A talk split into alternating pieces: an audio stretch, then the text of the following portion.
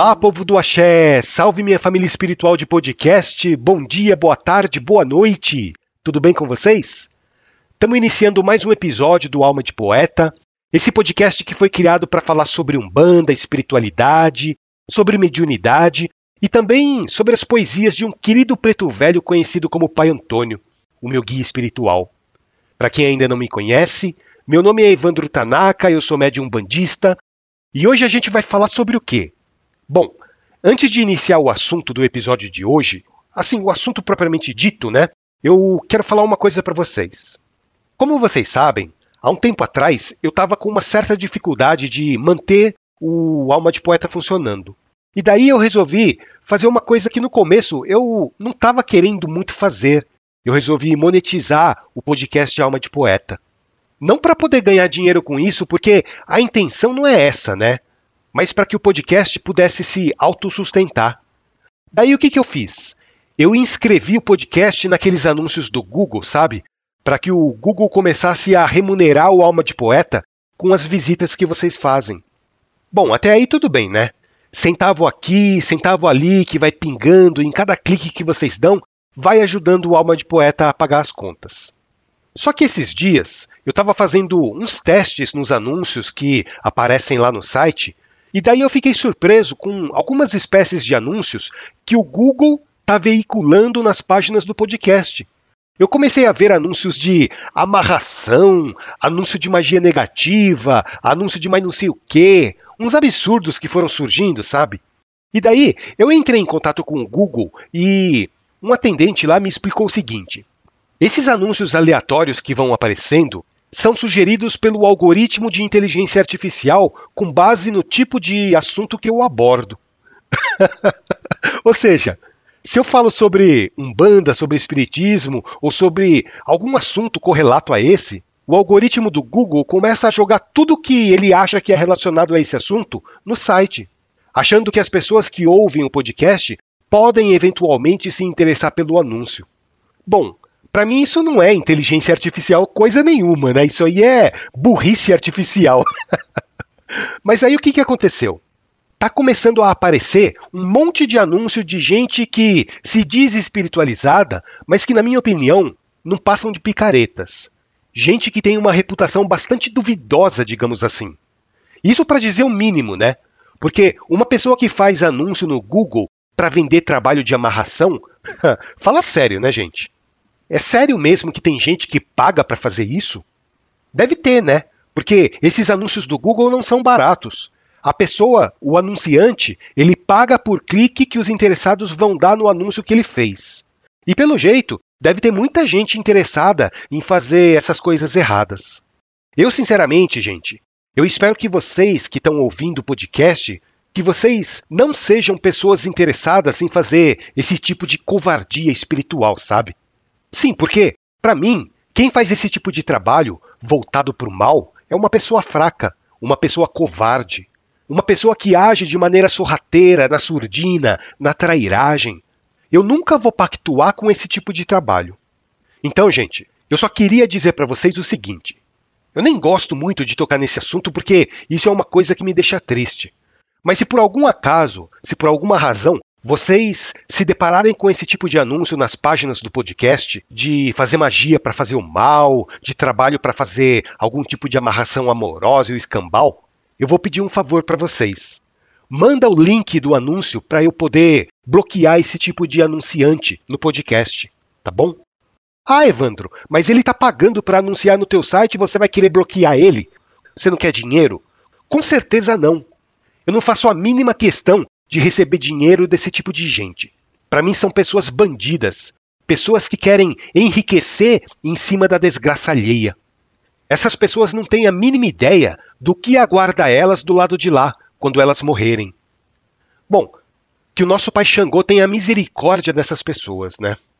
Então, gente, se aparecer algum anúncio desse tipo para vocês, me avisa, tá? Pega o nome, pega o endereço, o link, que daí eu consigo bloquear para que não apareça para mais ninguém. E eu peço desculpa para vocês se em algum momento vocês já se depararam com esse tipo de anúncio desagradável, mas saibam que o podcast não pactua de maneira alguma com essas pessoas que usam a espiritualidade para fazer o mal ou para prejudicar alguém. Bom, dito isso, vamos para o que interessa, não é verdade? Porque a gente está aqui para fazer o bem, para ajudar as pessoas, para trazer boas energias. E como é que a gente pode usar esse podcast para trazer energias boas para a vida das pessoas? Eu não sei vocês, mas a primeira coisa que veio na minha cabeça foram as mensagens espirituais. E no meu caso em particular, as poesias passadas pelo Pai Antônio. Vamos ouvir?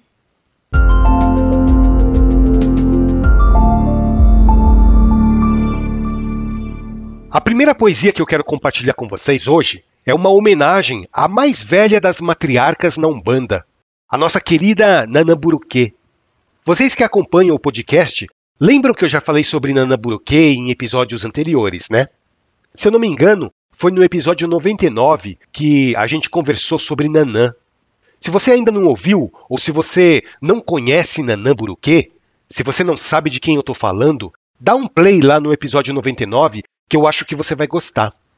Mas voltando ao episódio de hoje, eu quero compartilhar com vocês essa poesia, passada pela espiritualidade pelo nosso querido Pai Antônio, homenageando Nanamburuquê. A tua força de vida latente faz germinar a linda semente dentro de cada coração. Ó Mãe dos pântanos dormentes, ajuda-nos a purificar o ambiente, trazendo a tua compreensão. Porque do barro tu fizeste a vida, e com o barro curastes as feridas, ensinando-nos o amor e o perdão Tu és a geradora primeira, de Oxalá a fiel companheira, construtora da nossa mansão. Ó Senhora Criadora do mundo, matriarca desse solo fecundo, em ti repousa o meu silêncio. Ó Grande Mãe das águas paradas, dona das paragens elameadas, em ti repousa o meu silêncio. Bonita, né, essa poesia? Salu Bananã, essa grande Iabá que carrega a sabedoria do nosso pai Olorum, essa sabedoria que só se conquista com a experiência dos anos, dos séculos, dos milênios. Salve a criadora do mundo, a dona dos mangues, dos pântanos, a senhora do início de tudo, salve Nanaburuquê. Bom, eu não vou falar muito sobre Nanã nesse episódio, porque eu já falei sobre ela lá no episódio 99. Então, se você ficou curioso, se você ficou curiosa para saber um pouco mais sobre Nanã, ouve aquele episódio. E a segunda poesia que eu quero compartilhar com vocês se chama Consolação. Essa poesia fala sobre a dor, a tristeza, mas sobre tudo isso, vistos de uma maneira diferente. Vamos ouvir a poesia.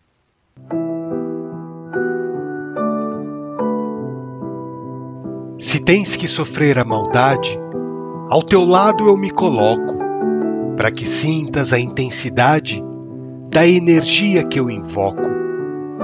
Mais vale chorar pela dor de ter o coração despedaçado do que ser o infeliz causador de um sentimento amargurado. Procure dentro de ti um lugar para descansar, mas evite os locais escuros que usamos para chorar. Pois quando a tristeza passar, os teus olhos verão o sol, e a tua alma irá cantar como canta o rouxinol. Nas trevas dorme a maldade, mas quando a noite virar dia, a luz trará a verdade e o teu choro será de alegria.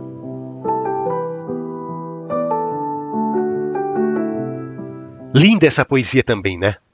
A tristeza é como uma tempestade ela vem, deságua e passa. Não há tristeza que dure para sempre. E sabe por quê? Porque nós fomos criados pelo nosso Pai Olorum para sermos felizes. Esse é o nosso destino, pessoal.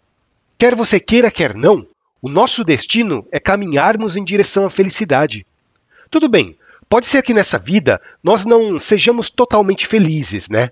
Mas isso acontece por causa do nosso estágio evolutivo, que ainda é muito baixo. E olha só, Apesar da gente ainda estar tá engatinhando nas nossas conquistas espirituais, mesmo assim, a gente já tem bastante momentos felizes em nossas vidas, não é verdade? Ninguém é 100% infeliz nessa vida.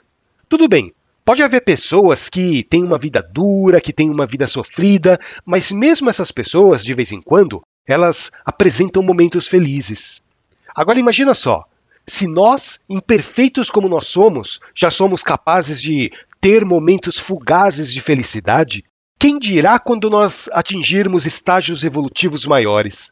Já imaginou a alegria de vivermos num estágio constante de felicidade?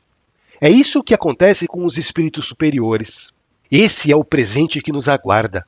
É para isso que nós fomos projetados pelo nosso Criador, para sermos felizes. Afinal de contas, Deus é amor, Deus é bondade, Deus é perfeição. E esses são apenas alguns atributos que nós iremos conquistar um dia e que fará parte dessa coleção de atributos que vai construir a nossa felicidade. Tá certo, pessoal? Bom, o que, que a gente vai fazer agora? Vamos tirar mais algumas dúvidas dos nossos ouvintes? O que, que você acha, Sofia? Eu acho ótimo. Eu estava ansiosa para trazer mais alguns questionamentos aqui no podcast para você responder. Então vamos lá. O que, que você tem para gente? A primeira pergunta que eu tenho para você foi mandada pela Luísa que mora em Belo Horizonte. A Luísa escreveu o seguinte: Boa tarde, Evandro, tudo bem? Primeiramente gostaria de parabenizar e agradecer. Como você mesmo diz, eu caí de paraquedas no seu podcast em momento bem complicado, e ouvindo seus áudios, sua voz tranquila e divertida mudou e me ajudou muito. Ouvindo o episódio onde você fala sobre altar, não consegui entender claramente. Eu tenho um altar no meu quarto, não tenho imagens, mas firmo vela para os orixás e coloco um agrado para eles todos os dias. Minha pergunta é: eu posso fazer isso dentro do meu quarto? Obrigada, que Oxalá abençoe sempre. Oi, Luísa! Obrigado pela sua mensagem. Eu fico feliz que você tenha encontrado o Alma de Poeta em um momento complicado da sua vida. E eu espero que de alguma maneira esse podcast esteja te ajudando. Pelo menos eu tento, né? Eu tento sempre passar mensagens positivas, eu tento replicar para vocês muitas vezes as orientações que eu já recebi e que eu ainda recebo dos meus guias, pedindo a Deus que as minhas palavras possam ser de alguma utilidade para quem ouve o podcast. Bom, respondendo à sua dúvida, Luísa, você pode sim montar um altar no seu quarto, fazer as suas firmezas no cômodo onde você dorme. Nada impede que você faça isso. Só que tem um pequeno porém que eu acho que as pessoas precisam levar em consideração quando intencionam montar um altar dentro do quarto. É com relação à energia sexual. Eu vou explicar isso melhor para vocês. O ato sexual em si, ele libera muita energia densa no ambiente, sabe? E assim, por mais que você faça com amor, por mais que você faça com respeito, com carinho, por mais que você esteja transando com a pessoa que você ama, a libido, ela tem uma natureza energética muito densa. E essa energia densa, ela é muito incompatível com a espiritualização em si. Você entende? Mas veja bem, eu não estou dizendo que o sexo é ruim, tá? Não é nada disso. O sexo é bom, desde que o ato sexual seja respeitoso, feito com amor, com sentimento. Desde que haja vontade das duas partes de estarem juntas, o sexo é maravilhoso. Mas ainda assim, é incompatível com a energia de um altar. Então, o que eu quero dizer para você, Luísa, é o seguinte: afinal de contas, pode ou não pode ter um altar dentro do seu quarto? Eu diria que essa resposta vai estar condicionada ao estilo de vida que você leva. Se você tem uma vida sexual ativa, eu particularmente orientaria você a montar o seu altar em outro cômodo da sua casa. Lógico, não vai montar o seu altar no banheiro também, né? Mas de repente, montar um altar na sala, no quarto, em algum quarto que esteja desocupado, num cantinho, sei lá, até mesmo da cozinha, por que não?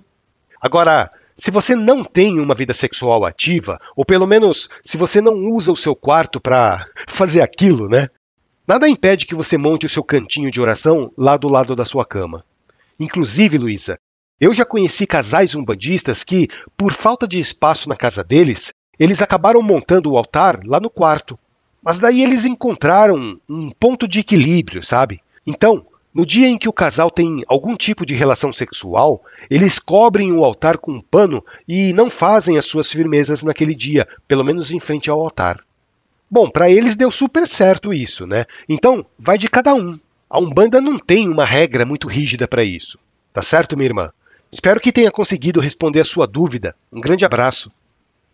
A próxima mensagem é do Elias que mora na cidade de Belém do Pará. O Elias escreveu o seguinte: Eu gostaria muito, mas muito de saber e entender por que algumas entidades, seja numa gira, num trabalho ou comemoração, desfilam com copo de cerveja ou taça de vinho ou champanhe e até cachaça e repetem vários copos. Sem contar que muitos até tragam aqueles cigarros dos mais baratos e fedorentos que existem. Aqui no Pará é muito conhecida a cabocla Dona Mariana. Na cabeça de muitos médiuns, ela não larga a taça de champanhe e os cigarros fedorentos que oferecem a ela. E também é assim com os malandros. Pelo amor de Deus! Se é só para extrair e manipular energias em prol dos consulentes, por que tanta extravagância? Eu concordo com você, Elias, em gênero, número e grau. Inclusive, eu já bati muito nessa tecla nos episódios anteriores do porquê que as entidades precisam manipular as energias do fumo e das bebidas. Só que tem muita gente que não entende isso. Elas acham que as entidades sentem prazer de beber e de fumar. Bom, só vai sentir prazer se for espírito atrasado, né? Porque tem aquela categoria de espíritos que ainda está muito ligada às coisas da matéria. Esses espíritos ainda carregam os mesmos vícios que eles tinham quando ainda estavam encarnados. Daí eles vão sentir falta da bebida, dos cigarros, das drogas, como se fossem uma pessoa viva. Agora, se for espírito de luz, daí a conversa já é outra, né? Porque o propósito deles de usar o fumo e a bebida já muda completamente. E quando eu falo espírito de luz, eu também estou me referindo a Exu e Pombagira, tá? Apesar que tem um monte de gente que acha o contrário, que pensa que Exu e Pombagira são espíritos de pouca luz. Eu já tive provas mais do que suficiente da grandiosidade moral e espiritual dessas entidades. E você comentou uma coisa, Elias, que eu também já falei em episódios anteriores. Você fez um comentário sobre os cigarros fedorentos que os médiums usam, né? Gente, eu já falei e eu repito: cigarro industrializado não serve para fazer trabalho espiritual nenhum. Porque esses cigarros que vendem por aí, eles têm mais química e veneno do que fumo propriamente dito. Se você quer fazer um trabalho espiritual de qualidade, evita usar cigarro industrializado. Dá preferência ao fumo puro. Sabe aquele fumo de corda que você pica, que você coloca dentro do cachimbo, ou então você enrola e faz um cigarro de palha? Esses são os melhores elementos que você pode oferecer para as entidades que trabalham na Umbanda. E com bebida é a mesma coisa. Ai, a minha entidade gosta de tomar sidra, ou a minha entidade gosta de tomar martini. Gente, a única coisa que a entidade precisa é do elemento álcool para fazer a limpeza, tá? Vamos parar com esse negócio de umbanda Nutella?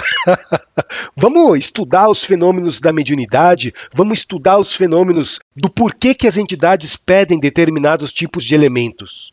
Porque se a gente voltar lá no início do século, sabe, lá naquela umbanda raiz que se praticava em 1930 e 1940, você sabe que as entidades pediam naquela época? Elas pediam álcool, mas não era álcool de beber. Elas pediam álcool de limpeza mesmo, sabe? Para benzer as pessoas. Só que daí teve uma questão econômica no meio. Teve uma época aí que eu não sei direito qual foi, que eu nem sei se hoje ainda é assim, porque eu sou meio alienado com esse negócio de preço das coisas, mas teve uma época lá no passado que um litro de pinga custava mais barato do que um litro de álcool para fazer limpeza. Vocês sabiam disso? Daí o que acontecia? Ao invés das pessoas comprarem o álcool de limpeza para usar na gira, elas acabavam comprando pinga porque era mais barato. Vocês entendem? Daí que começou essa tradição de oferecer bebidas alcoólicas para as entidades trabalharem. Então, gente, eu digo isso para quem é trabalhador da Umbanda, tá? Se você é médium e quer ficar oferecendo aí, sei lá, bebidas sofisticadas para suas entidades, pensa nisso que eu acabei de falar. Será que a tua entidade que eu tenho certeza que é um espírito de luz que te acompanha, precisa realmente de um whisky Blue Label envelhecido 12 anos em barril de carvalho para fazer o atendimento dela? Ou ela só precisa de um pouquinho de marafo, uma pinga baratinha? Vamos começar a refletir sobre essas coisas, pessoal, porque a Umbanda tem fundamento. A gente só precisa estudar, tá certo? Obrigado, Elias, pela sua mensagem. Muito axé para você aí no Pará. E Sofia, Será que dá tempo de ler mais alguma pergunta? Acho que sim. Vamos para a última de hoje. Na verdade, não é nenhuma pergunta. A Ellen, que mora na cidade de Picos, no Piauí, mandou uma linda mensagem. Ela escreveu o seguinte: Oi, Evandro. Que bom que você voltou. Confesso que já estava com saudades de ouvir os episódios. Eu fui uma das pessoas que chegou a se preocupar, mas sei bem como é a correria da vida. Enfim, só quero mesmo desejar parabéns por esse projeto tão bonito. Você tem proporcionado para mim e muitas pessoas ótimos momentos de reflexão e ensinamentos maravilhosos, principalmente através das poesias do pai Antônio. Eu não tenho uma religião, mas gosto muito de assuntos que envolvem espiritualidade, e o podcast tem me feito abrir a mente sobre muitas coisas. Obrigada mesmo. Um forte abraço. Que maravilha! Obrigado pela mensagem, Ellen. Esse tipo de reconhecimento realmente é o maior presente que eu posso receber com esse podcast, sabe? Você que nem é um bandista, mas que ouve o Alma de Poeta com tanto carinho. Obrigado, viu, minha irmã?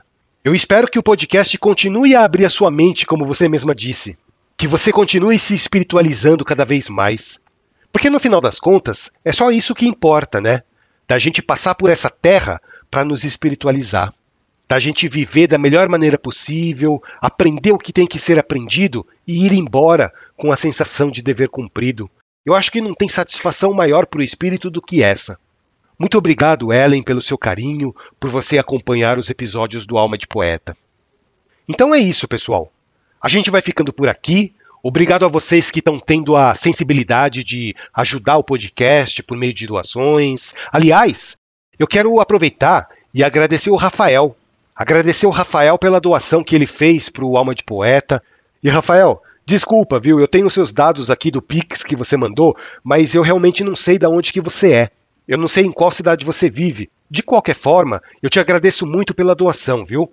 Esse dinheirinho que vai pingando um pouquinho aqui, um pouquinho ali, é o que vai me ajudando a pagar os aplicativos que eu uso aqui no podcast para fazer as gravações, é o que vai me ajudando a investir em recursos para o podcast, né? Eu garanto para vocês que cada centavo que entra para o Alma de Poeta fica com o podcast, para que eu possa entregar para vocês um conteúdo de qualidade. Muito obrigado, Rafael, pela sua ajuda. E se você quiser fazer parte dessa corrente também, entra lá no site almadepoeta.com.br Clica no botão Quero ajudar e seja você também uma colaboradora, um colaborador do nosso podcast. Eu estou até me programando aqui futuramente para oferecer um conteúdo mais específico para vocês que estão contribuindo com o podcast, que estão ajudando. Afinal de contas, eu quero retribuir um pouco, de alguma maneira, essa confiança e esse carinho que vocês estão dando para o nosso trabalho. E se você não tem dinheiro para ajudar o podcast ou você não quer ajudar o podcast financeiramente, não tem problema nenhum também, tá? Você pode contribuir clicando nos anúncios dos patrocinadores que aparecem no site.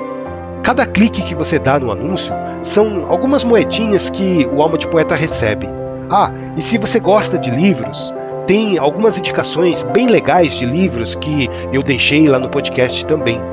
Vai lá no menu Livros e você vai ver várias sugestões de livros de autores umbandistas que você pode comprar na Amazon. Tá certo, gente? Um grande abraço a todos, fiquem com Deus e até o nosso próximo encontro.